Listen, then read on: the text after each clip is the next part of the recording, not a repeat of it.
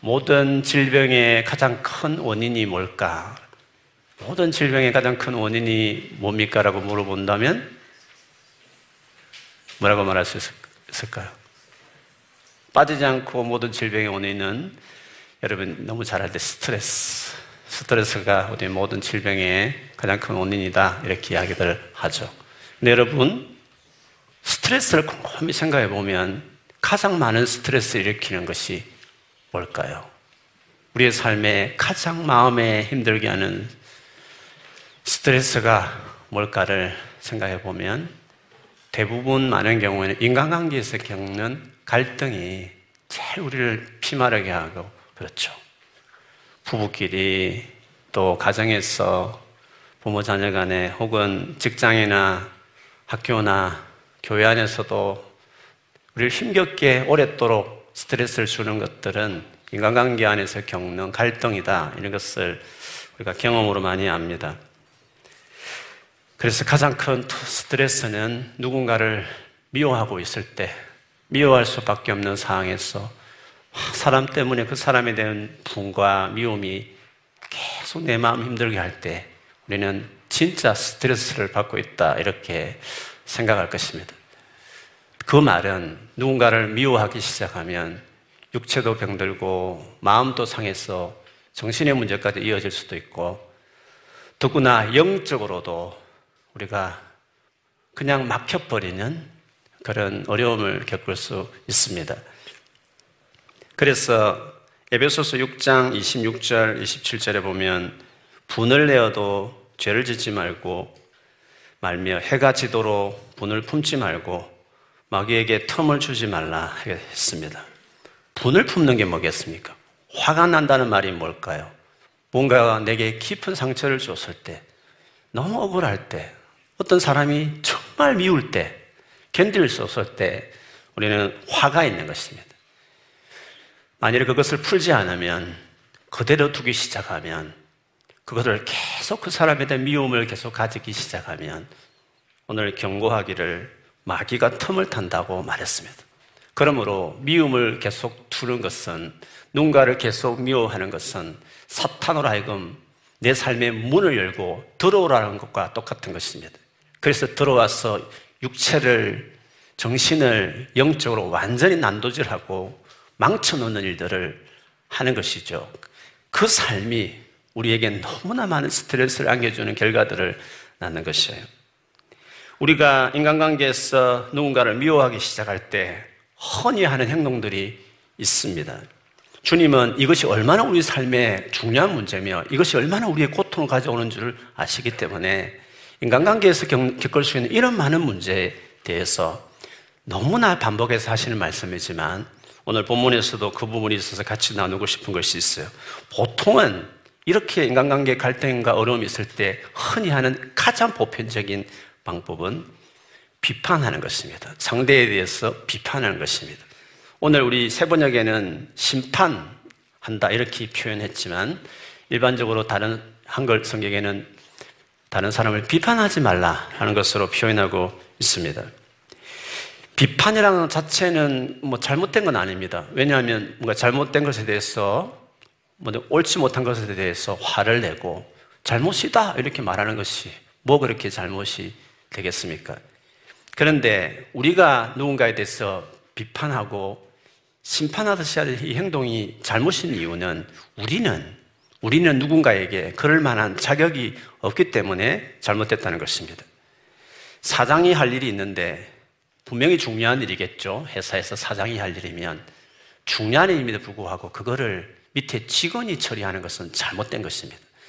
직원이 해야 될 일이 있고 사장이 해야 될 일이 있는 것이듯이 그래서 누군가를 판단하고 누군가를 심판하는 것은 성경에 보면 하나님이 할 일이지 우리가 밑에 있는 지금 같은 우리들이 그 일을 할 일이 아니라는 것입니다. 그래서 누군가를 비판하는 것은 자기가 하나님의 자리에 올라서는 것이다. 이렇게까지 성경에 이야기하기 때문에 비판 자체가 나쁜 건 아니지만 뭔가 관계 안에 비판하는 그 행동은 하나님 같은 행동을 하는 것이므로 그것을 하나님께서 하지 말라고 하신 것이었어요. 야고보서 4장 11절에 보면 형제자매 여러분 서로 헐뜯지 마십시오. 자기 형제 자매를 헐뜯거나 심판하는 사람은 율법을 헐뜯고 율법을 심판하는 것입니다. 그대가 율법을 심판하면 그대는 율법을 행하는 사람이 아니라 율법을 심판하는 사람이다라고 이야기를 했습니다. 아담이 하나님이 그만 선악과를 따먹을 때 동기가 있었습니다. 반드시 죽는다는 말을 듣고도 그 하나님이 빈말하는 분이 아닌데 죽는다는 말을 듣고도 겁없이 따먹을 때는 대단한 각오가 있어야 되는 것이죠. 동기가 뭐였습니까? 하나님이 되겠다. 내가 하나님처럼 되겠다라는 마음으로 그 선악을 알게 한 나무를 따먹었습니다. 그 결과로 아담 이후에 모든 태어나는 사람들, 우리 모두는 하나님처럼 되려고 마음이 있는 것입니다. 그런데 하나님이 하는 일이 뭐라고요? 하나님처럼 행동이 뭐라고요? 저지, 판단하고 심판하는 일을 하는 것입니다. 그래서 하나님을 떠난 모든 인류가 저를 비롯해 우리 모두가 세상 살면서 가장 일상적인 것은 하나님이 하는 그 일, 비판하는 것이 너무나 보편적인 일로 다가오게 되는 것입니다. 그래서 일상에서 하는 모든 일들 중에 가장 많은 것이 비판하는 것입니다. 왜냐하면 사람은 하나님을 떠나는 이유로 너무 망가졌기 때문에 너무나 부족한 것이 많기 때문에 부족한 것을 볼 때마다 경험할 때마다 우리가 자동적으로 나오는 것이 하나님 같은 행동인 비판하는 일들을 하게 된다는 것입니다. 하나님께서 비판하지 말라 한 이유는 그거는 네, 너의 몫이 아니기 때문이기도 하지만 비판하기 시작하면 같이 망한다는 것입니다. 왜냐하면 나도 문제지만 상대도 문제이기 때문에 같이 꺼집어내서 같이 비판하기 시작하면 당연히 없던 잘못도 남들에게 들었던 잘못까지 다 종합해서 이야기하기 시작해버리면 진흙탕 싸움이 되는 것입니다. 그러니 결국 비판해봐야 같이 망하는 일이므로 결과적으로 좋은 일도 아니기 때문에 하지 말라는 말씀으로 하신 것이었어요. 갈라디아서 5장 15절에도 보면 여러분이 서로 해치고 헐뜯는다면 양쪽 다 멸망할 터이니 조심하십시오. 라고 했습니다. 비판 자체가 나쁜 것이 잘못된 것이 아니라 자격이 아닌 우리가 하기 때문이고 비판해봐야 우리끼리 같이 망하는 일이기 때문에 하지 말라 하신 것이었습니다. 그런데 그런 비판이 뭔가? 비판이라는 것을 하지 말라고 하는 이 비판이라는 것이 뭔가를 오늘 좀 중요하게 여러분과 나누고 싶습니다. 비판한다는 것은 상대방의 허물과 잘못을 공개적으로 알리는 것을 이야기합니다. 세 번역 오늘 성경처럼 심판한다고 말했습니다. 여러분, 심판이라는 게 뭡니까? 재판장에서 옳고 그름을 가리는 심판에 간다는 것은 고소로 들어갔다는 것은 공개하겠다 이 말입니다. 그냥 자기들끼리 그냥 그 사이에 일어날 일인데 이거를 재판정에 심판의 자리에 그걸 내놓는다는 것은 공개하겠다는 것입니다. 모르는 사람에까지 다 알려지게 만들겠다. 그런 뜻이 있는 것입니다. 그래서 비판한다는 말은 단순히 옳고 그름을 가린다든지 뭐 분별한다든지 이런 차원이 아닙니다. 그건 당연히 해야 되는 일이죠. 근데 비판하지 말라지 이 비판이라는 말은 그거를 공개적으로 그거를 알지 못한 사람이 드러내는 그 행위가 비판한다 이렇게 이야기하는 것입니다. 우리에게 있어서는 비판한다는 것은 다른 사람이 한 그 잘못에 대해서 제3자에게 알리는 것이라고 이야기하는 것이죠. 특별히 남의 이야기, 좋지 못한 다른 사람의 것에 대해서 다른 사람에게 알리는 것입니다. 공개적으로 드러내는 것을 말하는 것입니다. 이거는 하나님만이 하실 수 있는 것입니다. 하나님만이 정확하게 팩터 속에서 감찰하시는 분이고, 이는 하나님만이 잘할 수 있는 분이고, 정확하게 진단할 수 있는 동기까지 살피시는 분이기 때문에 오직 하나님만이 제대로 심판할 수 있는 것입니다. 세상의 법정은 자료가 없으면 아무리 물, 죄인이라도 물증 없으면 그를 판단할 수 없지 않습니까? 그래서 진정한 재판은 하나님만이 할 수 있기 때문에 그래서 이건 하나님 몫이라고 말씀하시는 것입니다. 그래서 하나님만이 하실 수 있는 일이기 때문에 우리에게 그 일을 하지 말라고 하시는 것입니다. 물론 하나님도 하시지만 하나님 위임한 어떤 권위 있는 자리에 있는 사람이 대신할 수도 있지만 그런 것이 아님에 불구하고 그냥 듣기 좋다고 그냥 말하기 쉽다고 그렇게 말하는 비판은 하지 말라는 뜻에서 하신 것이었습니다. 그러면 우리는 다 부족하고 죄인이니까 문제를 일으키고 잘못을 하는데도 불구하고 다 그러니까 그냥 눈 감아주고 그냥 모른 척 하면서 지내자, 넘어가자 그런 말로 하는 것입니까? 어, 그것은 당연히 아니죠. 그러면 우리에게서 비판하지 않는 채로 그 문제를 다루는 방식이 뭡니까?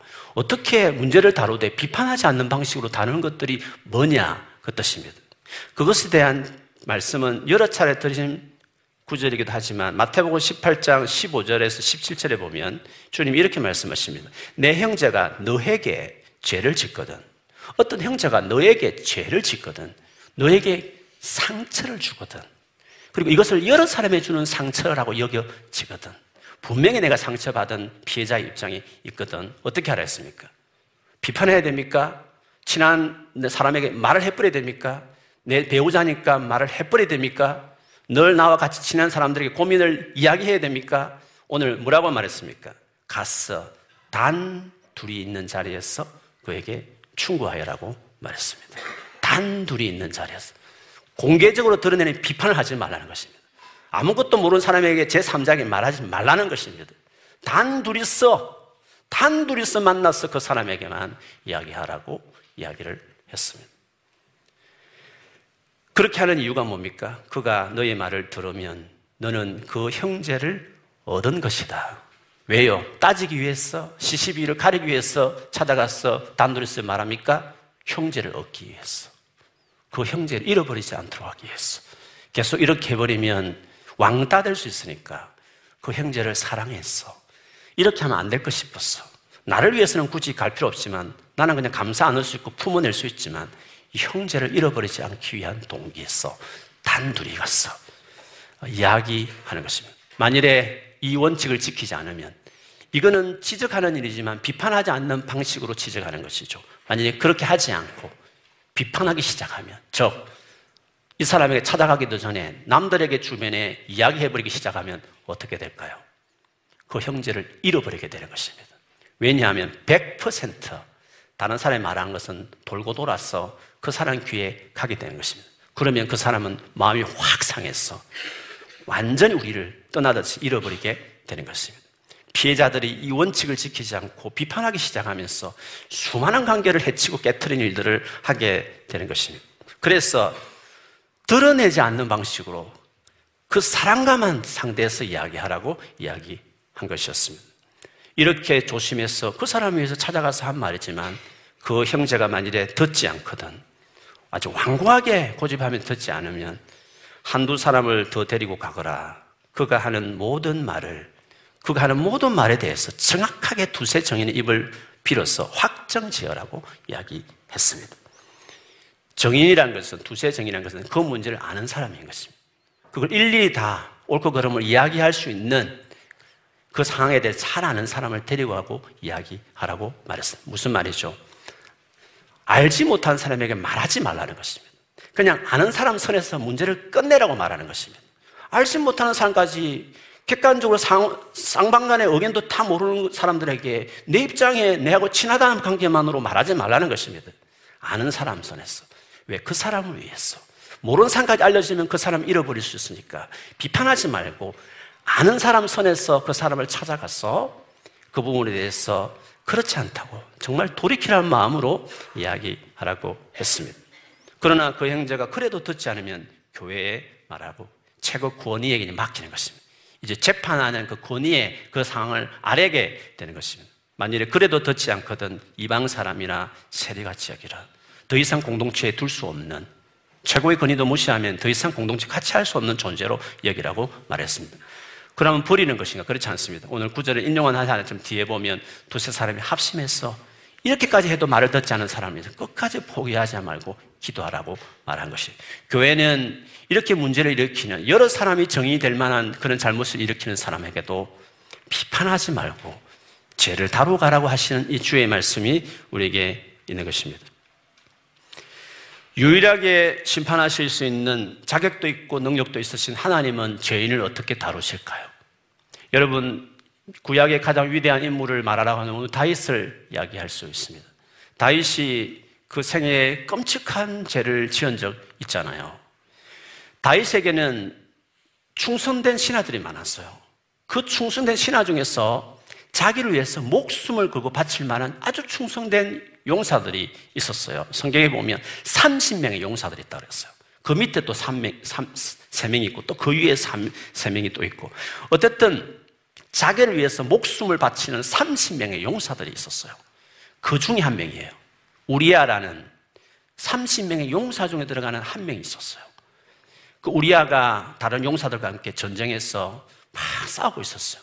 그때 다윗은 궁궐에서 편안하게 있었는데 자다가 일어나서 거닐다가 그 우리아의 아내가 목욕하는 것을 봤어요. 갑자기 충동이 일어서 그 우리아의 아내를 자기 침실로 들이고 관계를 맺고 임신을 시키게 되죠. 그것을 알게 되고 나서 다윗이 전쟁하고 있는 우리아를 불렀어요. 그리고 부인하고 하룻밤 자게 했어요. 자게 하려고 그랬어요. 그래서 자기 아이, 아이가 아니고 우리 아이인 것처럼 그렇게 하려고. 근데 우리 아는 충성된 신하였어요.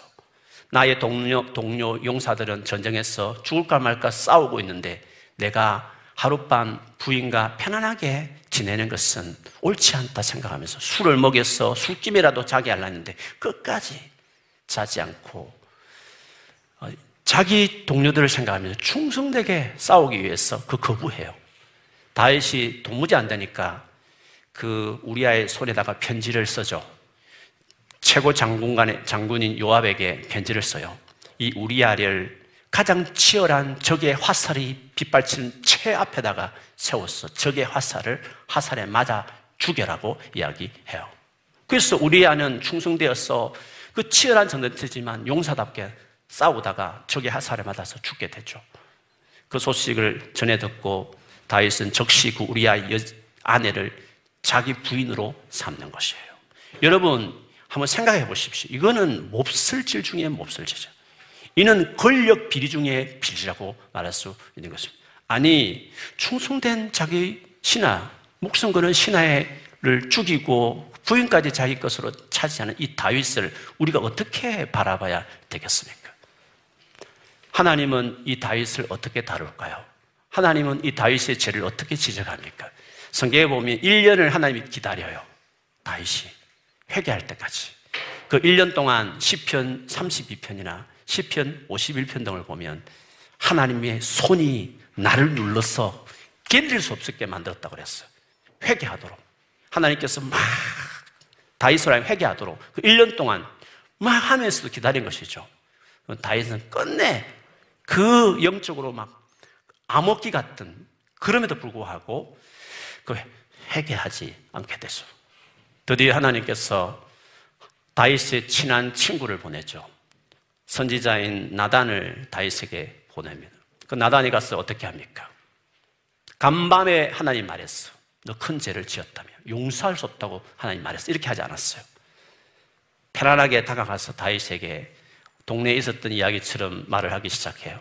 어떤 동네에 한 사람은 부자고 옆집은 가난한데 이웃끼리 서로 살고 있었는데 그 부잣집에 손님이 왔다는 거예요. 그래서 손님을 대접하기 위해서 자기 집에 양들이 많으니까 양을 하나 잡으면 될 텐데 그 부자는 옆집에 그 가난한 그 옆집 사람이 딸처럼 키우는 양을 빼앗았어. 요리를 했어. 어, 그 손님을 대접했다는 거죠. 다윗이 그 말을 듣더니 갑자기 일어났어. 아니, 내 백성 가운데 그런 못된 놈이 있단 말이야. 내가 하나님 이름으로 맹세하지만 반드시 죽이겠다. 그렇게 언석을 높이면서 이야기를 하게 돼요. 그때 나단이 바로 당신이 그런 사람이라고. 당신이 권력으로 그렇게 이 몹쓸 짓을 했다고 지적하게 되죠. 근데 그 과정을 계속 읽어보면 눈물겨워요. 하나님이 그렇게 말씀하셔서 다이사 네가 작은 고을 베들레헴에 그 목자로서 그 추운 겨울에 아무도 알아주지 않는 그 시골에서 그 추운 겨울에 양을 돌보는 목자로 있을 때 내가 너를 봤지. 그 힘겨운 가운데 네가 나를 예배하고 섬겼던 그걸 내 눈여겨 보면서 너를 거기서 아무도 알아주지 않는 총구석에 있는 너를 끄집어서 이스라엘 전체의 왕으로 내가 너를 세웠어. 너의 지난 왕이었던 사울이 가졌던 모든 것들, 집과 논밭을 다 너에게 다 주었어. 뭐가 부족했지? 부족한 말을 하지. 부족해서 좀 말을 하지. 내가 더 주었을 텐데. 마치 눈물 흘리면서 피눈물 흘리면서 다윗에게 호소하듯이 하나님께서 그 다윗의 죄를 지적해요. 그래서 다윗이 그 말을 듣고 거기에 해결을 하게 되죠. 하나님은 이 몹쓸 지 끔찍한 인간 같지 않은 도무지 사람 같지 않은 이런 다윗을까지도 얼마나 비판하지 않으시고 그를 남들에게 알리지 않고 딱 한 사람 보내 단독으로 그를 지적하시는 하나님의 모습을 보세요. 하나님이 죄인을 다룰 때 이런 방식으로 어, 다루신다는 것을 너무나 잘 보여주는 것입니다. 그렇기 때문에 우리는 남의 이야기, 그것도 좋지 못한 이야기를 하는 것을 조심해야 합니다. 평소에 만일에 가까이 하며 지내는 사람이 자꾸 나에게 다른 남의 안 좋은 내가 알지 못하는 그 잘못도 내가 들어본 적도 없는 나는 본 적도 없는 다른 사람의 허물을 계속 이야기하는 사람이 있으면 가까운 사람이니까 그만하자. 다른 사람 이렇게 안 좋은 이야기 그럼 하면 안 될 것 같아. 라고 그에게 오히려 자제시키는 것이 지혜로워요. 왜냐하면 나도 사람이기 때문에 일방적으로 그 사람 말만 들으면 괜히 선입견이 들기 때문에 내 영혼까지 같이 미워하는 마음이 전달되면 내 영혼도 같이 안 좋아지기 때문에 그런 말을 들으려고 하지 마. 물론 내가 판단하는 입장에 서면 자세히 들어보고 상대방의 말도 들어봐야 되겠지만 내가 그런 입장이 아니면 아예 제3자의 이야기는 듣지 않으려고 하는 것이 그것이 지혜로운 것이라고 이야기할 수 있겠죠. 만일에 그럼에도 불구하고 이렇게 다른 사람의 이야기를 제3자에게 마구 이야기하게 되기 시작하는 소위 말하면 비판하는 것으로 내 받은 상처를 표현하는 입장에 서기 시작하면 주님이 말씀하셨으면 내가 너를 심판하겠다고 말했습니다. 심판이 뭐라고 드러내는 것입니다. 내가 모든 인류 앞에서 너의 죄악을 낱낱이 까발려서 모든 사람 앞에 그 죄를 드러낼 것이라고 이야기하셨습니다. 그러니 너도 드러내지 말고 그 영혼을 정말 돕고 싶으면 가서 건면할 수 있지만 비판하지 마라. 그래야 너도 내가 너를 비판하지 않을 것이라고 이야기하셨습니다. 두 번째로 예수께서 하신 말씀은 정죄하지 말라고 하셨습니다. 비판은 심판은 다른 사람의 잘못과 죄를 주변 사람에게 공개적으로 드러내는 것이라고 한다면 정죄는 그 사람의 인격에 대하여 형편없는 사람으로 평가하는 것을 말하는 것입니다. 그를 가치 없는 사람으로 평가하는 것입니다. 그래서 비판하는 경우에 대부분은 정죄도 같이 갑니다. 재판적에서 이런 죄를 지었소라고 탁 공개적으로 드러낸다 해서 너는 인간 같지 않아 이렇게 정죄 안 할 수도 있는 것입니다. 비판과 정죄는 같이 안 갈 수도 있어요. 죄를 지었지만 여전히 당신은 소중하다고 말할 수 있지만 그런 대부분은 비판하면서 인간 같지 않다고 상대할 수 없는 존재처럼 여기는 정죄도 같이 따라가는 경우가 많은 것이죠. 비판보다 더 무서운 것은 그것에 대해서 정죄하는 것입니다. 그 정죄는 다른 사람의 영혼을 파괴하는 행위와 같은 것입니다. 아무리 큰 죄를 지어도 정죄하면 안 되는 것입니다. 왜냐하면 모든 인간은 하나님의 형상으로 하나님의 자녀가 될 수 있는 예수님 같은 모습으로 처음부터 우리를 지어진 존재이기 때문에 인간은 너무도 소중한 것입니다. 그리고 여러분 잘 알듯이 이 세상에 있는 어떤 죄인이든지 어떤 몹쓸 죄인이든지 주님은 그를 너무 가치 있게 생각하고 그를 너무 소중하게 생각해서 당신 하나밖에 없는 아들 예수를 대신에 십자가에 죽게 했지 않습니까? 그분이 우리 하나님이란 말이죠. 우리가 믿는 아버지 하나님이란 말이죠. 하나님은 죄인을 위해서 그렇게 가치 있게 소중히 여기서 당신의 생명을 내놓고 아들을 내어놓는데 감히 누가 누가 어떤 사람이 사람에 대해서 어떤 몹쓸 죄를 지어도 하나님은 당신 아들을 내어놓은 식으로 그 죄를 다루었는데 감히 우리가 어떻게 사람에 대해서 그 하나님을 믿는다고 하면 우리들이 사람에 대해서 정죄하는 행동을 할 수 있느냐는 것입니다. 가늠하다가 현장에 잡힌 여인의 이야기를 여러분 들어보셨을 것입니다. 가늠하다가 현장에 잡혀서 질질 끌려왔습니다. 모든 사람들이 손에 돌을 들고 이 여자는 가치 없다고 생각했어요. 돌로 쳐도 죽여야 돼. 가치 없는 여인이냐고 다들 생각을 했었어요. 예수님께 데리고 와서 주님 모세 율법에 의하면 이런 여인은 돌로 쳐서 죽여도 마땅하다고 말했는데 당신 생각은 어떻습니까? 라고 말했을 때 주님 뭐라고 하셨습니까? 너희 중에 죄가 하나도 없는 사람이 먼저 돌을 치라고 했습니다. 그랬더니 모두가 양심의 가치에 넘겼어. 돌을 다 내놓고 떠났지 않습니까? 여인만 남았을 때 주님이 하신 말씀이 있잖아요. 나도 너를 정죄하지 아니하노니 가서는 다시 죄를 짓지 마라 말씀하셨습니다. 하나님은 그렇게 죄인들을 정죄하지 않는 분이십니다. 그런데 하물며 뭐가 그렇게 못마땅하다고 뭐가 그렇게 힘들다고 함부로 그렇게 그 사람의 죄에 대해서 아무도 모르는 사람에게 천하단 한 가지만으로 돌아다니면서 이야기하고 그렇게 한다는 말씀입니까?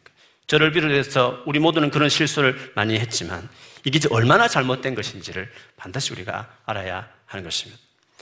만일 우리들 가운데서도 혹시나 나는 몹쓸 죄를 지었고 그래서 자기가 자기를 정죄하는 것 그게 죄책감 아닙니까? 죄책감. 죄책감이 왜 잘못됐습니까? 단순히 죄를 뉘우치는 거 아닙니다. 내가 잘못했다 반성하는 게 아닙니다. 죄책감에는 자기 가치 없다는 것입니다. 자기가 하나님 앞에 갈 수도 없다는 것입니다. 하나님 내 기도 안 들어줄 것 같고 나를 사랑하지 않는다고 느끼는 것입니다. 모든 사람이 나를 싫어하겠다고 나는 존재가 그렇다고 내 인생엔 의미가 없다고 생각하는 것입니다. 한없이 자기 동굴을 파서 숨는 사람들을 이야기하는 거예요. 죄책감. 죄책감이 그래서 나쁜 것입니다. 절대로 그건 하나님의 마음이 아닙니다. 회개하는 것과 죄책감은 다른 것입니다. 회개는 하나님의 사랑에 감격해서 주님 앞에 나가는 게 회개이고 죄책감은 하나님 앞에 너무 자기가 가치 없다 여기니까 숨고 떠나가는 것입니다. 절대로 죄책감 가지면 안 되는 거죠. 그건 절대 주님이 기뻐하시는 것 아닙니다. 여러분 그렇지만 우리 가운데 아무리 못쓸 죄를 지었다 치더라도 상대적으로 말했을 때 나는 모든 사람보다 일생안 부족하고 죄를 지은 사람같이 보여져도 여러분이 다윗 같은 죄를 지었습니까? 다윗같이 그렇게 못된 진짜 남의 부인을 겁탈하고 그 남편도 죽여버리고 자기 부인은 어떤 식으로 그렇게 여러분 하셨습니까? 모르겠습니다. 그런 사람이 있는지 모르겠습니다. 가늠하다 현장에 잡힌 여인같이 그렇게 수치스럽게 삶을 살았습니까? 아니, 그렇다 치더라도 주님은 절대로 정리하지 않는 것입니다. 지금이라도 회개하고 뉘우치고. 그러니까 회개는 사랑의 감동에서 나가야 되는 것입니다. 그렇게 나를 사랑하니까, 그렇게 가치 있게 여기니까, 자신있게 이 죄를 끊어버리고 싶고, 새 사람 살고 싶어. 주님이 나를 그렇게 사랑하시니까, 주의 품에 안기고 주님이 나의 삶을 다스려 주시길 비는 마음으로, 가는 것이 회개지 단순히 죄지었다고 두려워서 수치였어도 부끄러워서 숨고 나는 인간 같지 않아라고 하는 그것이 절대 회개가 아닌 것입니다. 그는 자기가 자기를 정죄하는 하나님 보시기에 하지 말아야 될 스스로 하나님 앞에 죄를 짓는 것입니다. 하나님은 절대 우리를 정죄하지 않으십니다. 여러분이 어떠한 잘못을 저질러도 회개하고 나오는 자들에게는 가치 있고 소중하고 존귀하고 소중하다는 너의 삶은 너무나 귀한 삶이라고 말하시는 분이 우리 주님이신 것이에요. 그렇기 때문에 정죄하지 말라고 주님께서 우리에게 말씀하신 것입니다. 그러면 우리가 살아가면서 수없이 부족한 사람을 만나게 되고 나를 힘들게 하는 사람을 만나고 나도 누군가를 힘들게 하면서 서로 상처를 주고 상처받고 죄를 또 짓는 그런 사람을 만날 때마다 나는 어떻게 해야 될까? 어떻게 대변해야 될까? 부정적으로 지금 말한 것처럼 드러내어서 말하는 비판하지 말고 그 사람을 가치 없는 사람처럼 생각하는 정죄도 하지 말고 그러면 우리가 적극적으로 해야 될 것이 뭔지 포지티브한 영역의 두 가지를 주님이 말씀하셨습니다. 하나는 용서하여라 라고 말씀하셨습니다. 맞아. 그 사람이 내게 잘못해서 나는 큰 상처를 입었어. 용서라는 것은 피해자가 하는 것입니다. 그렇지 않습니까? 피해받은 나가, 상처 입은 내가 하는 것입니다. 주님이 용서란 말은 알아.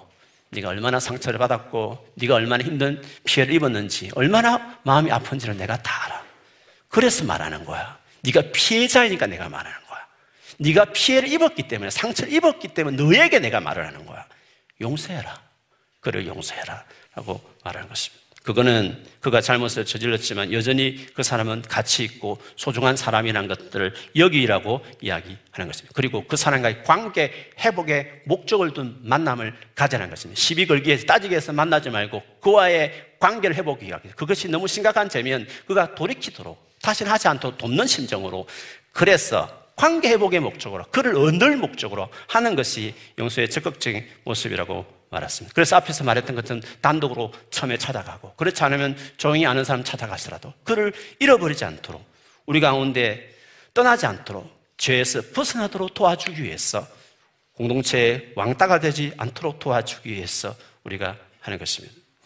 주님은 용서에 머물지 않고 더 나아가서 주어라 라고 이야기했습니다. 그에게 선을 베풀어라. 오히려 그에게 선을 더 잘해주라고 이야기 했습니다. 상처를 너에게 주었지만 너는 그를 용서할 뿐만 아니라 그에게 필요한 것들, 그가 필요한 것들을 도와주는, 채워주는 것으로 적극적으로 나가라고 이야기하셨습니다. 로마서 12장에도 보면 바울이 한 말 중에 이와 같은 말씀을 하셨습니다. 아무에게도 악을 악으로 갚지 마십시오. 모든 사람이 보기에 선한 일을 하십시오. 여러분 쪽에서 할 수 있는 일이라면 모든 사람과 더불어 화평하게 지내십시오. 사랑하는 여러분, 여러분이 직접 원수를 갚지 말고 하나님의 진노에 맡기십시오. 성경에 이렇게 기록되어 있습니다. 주님께서 말씀하시기를 원수 갚는 것이 나에게 있으니 내가 갚을 것이라. 여러분은 이렇게 하십시오. 원수가 먹을 것이 없어 굶고 있으면 먹을 것을 주고 목말라 하면 마실 것을 주십시오. 그렇게 하는 것은 그의 머리 위에 수풀을 쌓는 것이기 때문입니다. 악에게 치지 말고 선으로 악을 이기십시오. 하고 말을 했습니다. 오늘 이 본문 6장 앞구절에 보면 전에 보았던 본문 중에 주님도 이와 같은 말씀을 그대로 하셨습니다. 6장 27절, 28절에 보면 그러나 내 말을 듣는 너희에게 내가 말한다. 내 제자, 나를 따르는 제자, 그리스도인이라면 내가 너희에게 말한다.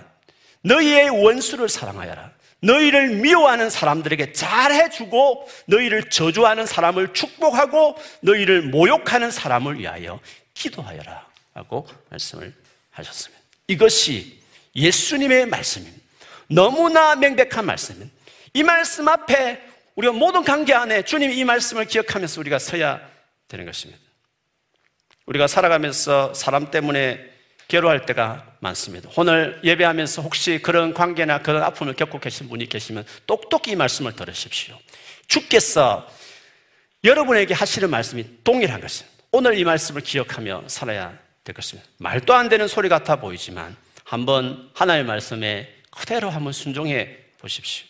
하나님을 믿고 한번 순종해 보라는 것입니다.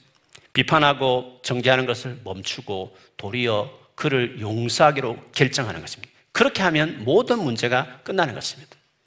용서하겠다 하면 끝나는 것입니다. 무슨 말이냐면 따지려고 하지 않는 것입니다. 분석하려고 하지 않는 것입니다. 그때 그가 무슨 말을 했지? 누군가 그렇게 말을 해줬는데 그는 무슨 의도였지? 그럼 어, 어떤 목적을 한 것이지? 도대체 어떻게 한 것이지? 끊임없이 불면증을 시달리면서 그가 한 말과 행동을 분석하고 앉아 있는 것입니다. 따지는 것입니다. 또 친한 사람들이 또 다른 정보를 계속 주는 것입니다. 그 친한 사람들이 도와주는 그냥 계속 도와준다 하면서 주변에 그가 모르는 또 다른 나쁜 정보를 계속 수입, 수집하니까 너무 분석할 자료들이 많아지는 것이죠. 머리가 터질 것 같고 밤 못, 잠을 못 자면서 괴로워하면서 미움이 정폭된 그 옆에 가까이 있는 사람이 나쁜 사람들이에요. 그거를 도와준다고 하면서 말해주는 거예요. 팬들어 주는 게 아니라 그 사람을 감당 안 되는 미움을 정복시키는 평소에 친하다고 말하는 사람들이 그가 알지만 또 다른 정보까지 다 넣어 주었어. 그를 괴롭히는 것입니다. 그 미움을 감당하지 못하고 더 믿게 만드는 가까운 사람도 조심해야 돼요. 함부로 그 말을 계속 넣어주는 건안 되는 것이에요. 감당이 안 되는 것입니다. 계속 분석할 것들이 너무 많은 것입니다. 수많은 논문들이, 책들이 내 앞에 계속 펼쳐지니까 그걸 앉아서 쪼개고 앉아있으니 얼마나 그 아이가 그 영혼이 괴롭겠습니까? 그런데 용서하겠다. 따지지 않겠다. 주님이 나를 용서하고 사랑했으니 내가 용서해야지. 하고 하면 다 끝나는 일입니다. 용서하겠다 하면 다 끝나는 일인 것입니다. 그렇지 않고 분석하고 계속 앉아있겠다 하면 밤잠을 못 자는 것입니다. 반드시 귀신이 들어갈 겁니다. 그 영혼을 괴롭힐 것입니다. 그렇게 우리 영혼을 망가뜨리는 삶을 살아가서는 아니 되는 것입니다. 주님은 네 영혼을 보호하기 위해서 그렇게 하지 말라고 말씀해요. 용서한다는 것은 이런 의미가 있습니다. 그 문제를 나에게 맡기라는 뜻입니다. 더 이상 괴로워하지 말고 딱 맡기고 그 문제를 내게 맡기라. 그 케이스를, 그 고소권을 내게 넘기라는 뜻입니다. 용서합니다, 주님. 말씀대로 용서합니다. 주님이 다 하시니까 주께 맡기는 것입니다. 더 이상 그 복잡한 법정 용어도 모르는 내가 맡겨, 변호사에게 맡겨버리듯이 하나님께 내가 맡겨버리는 것입니다. 그게 용서하는 거예요. 적극적인 보복. 가장 힘 있는 그분께 나의 이슈를 맡겨버리는 것입니다. 주님이 아신다. 주님이 도우실 것이다. 주님이 이분의 보복은 내가 한다고 주님 말씀하잖아요. 주님께 맡기는 것입니다. 용서는 적극적인 보복이요. 적극적으로 나를 살리는 일이요. 문제 해결할 수 있는 지름길이기 때문에 주님이 나에게 맡겨. 네가 분석하고 앉아있지만 나에게 맡기라니까. 그리고 너는 용서해. 내가 알아서 할게. 라고 하시게 되는 것입니다. 용서하는 적시로 주님께 그 문제가 넘어가는 것입니다. 만일에 기도하시면서 은혜를 더 받으시면 잘해주는 것입니다. 그에게 계속 그는 나를 계속 뒷담화하고 계속 안 좋게 말하지만 나는 계속 그를 축복하고 아니야 귀한 사람이야 장점 있다고 계속 나는 선으로 말하고 필요하면 도와주고 축복하는 것으로 대응하기 시작하는 것입니다. 그게 예수의 길입니다. 예수께서 여러분을 그렇게 하신 것입니다. 예수님께서 여러분을 상처 주는 주님께 상처 주었지만 주님은 여러분을 위해서 그렇게 하시고 계셨고 지금도 하고 계시고 여러분을 위해서 생명을 내놓으면서 상처 주는 여러분을 위해서 자기 생명을 주님이 내어놓으셨단 말이에요. 그게 예수의 길이란 말입니다. 나를 따르는 자들은 내가 분명히 말한다. 그렇게 살아야 된다고 주님이 그렇게 하셨기 때문에 그렇습니다. 살아가면서 이런 문제가 얼마나 많이 있겠습니까? 그때마다 주님이 우리에게 하셨던 사랑의 방식처럼 우리는 그 길을 갑니다. 세상 모든 사람은 그렇지 않겠지만 자기가 하나님이라고 선악과 따먹은 후손들은 다 비판하고 정죄하기 일수겠지만 그러나 우리는 새로운 예수를 받아들였으니 새로운 길을 내가 맞이했으니 예수의 방식으로 그렇게 관계들을 풀어가는 삶을 사는 것이에요. 그렇게 하면 주께서 주시고 넘치게 네 삶을 풍성하게 할 것이라고 말씀했습니다. 여러분, 이건 경험해야 됩니다. 여러분, 인간과의 관계를 갈등할 때마다 주의 방식대로 한번 살아보십시오. 반드시 다를 것이에요. 이 문제가 그 적시로 해결되고 여러분이 힘든 여러분 삶 안에 평강이 있을 뿐만 아니라 상황을 역전시키셔 주님이 정말 일하시는 여러분 영혼을 축복하시고 풍성케 하시는 그런 은혜를 반드시 경험하게 되실 것입니다. 삶을 실천해야 합니다, 여러분. 갈등이 있을 때도 좋다. 갈등이 있을 때마다 좋다. 기회다. 내가 이 말씀을 한번 실천해 보겠다 하면서 여러분 한번 해보십시오. 반드시 주께서 여러분을 도와주실 것입니다. 아무리 애쓰고 분석이 안 되는 꼬이기만 하고 진흙탕 싸움 같은 삶의 삶이었지만 주님이 그 문제를 해결해 내시는 놀랍게 역사하시는 내가 나서지 않아도 오히려 확연하게 내 입장을 세워주시는 주님의 은혜를 경험하게 되실 것이에요. 이거는 경험해야 됩니다, 여러분. 여러 삶에 반드시 경험해야 돼요. 왜? 인간과의 갈등은 너무나 우리의 삶에 따라오는 문제이기 때문에 그렇습니다. 젊은 날에 하나님의 말씀도 살았어. 주님 일하시는 경험하셔야 돼요. 그래야 이 많은 세월 동안 수많은 스트레스를 인간의 관계, 관계, 갈등을 해결할 수 있는 사람이 되는 것이에요. 예수의 길을 따라가는 여러분 되길 축복합니다. 예수의 방식으로 예수님의 제자답게 예수님 우리를 대했었던 그 방식으로 그렇게 사람을 대하고 처리해 나가기 시작하면 주님이 일하시는 걸 경험하고 인간관계에 주님이 개입하셔서 일하시는 것을 여러분 역사하는 것을 누리게 되실 것이에요.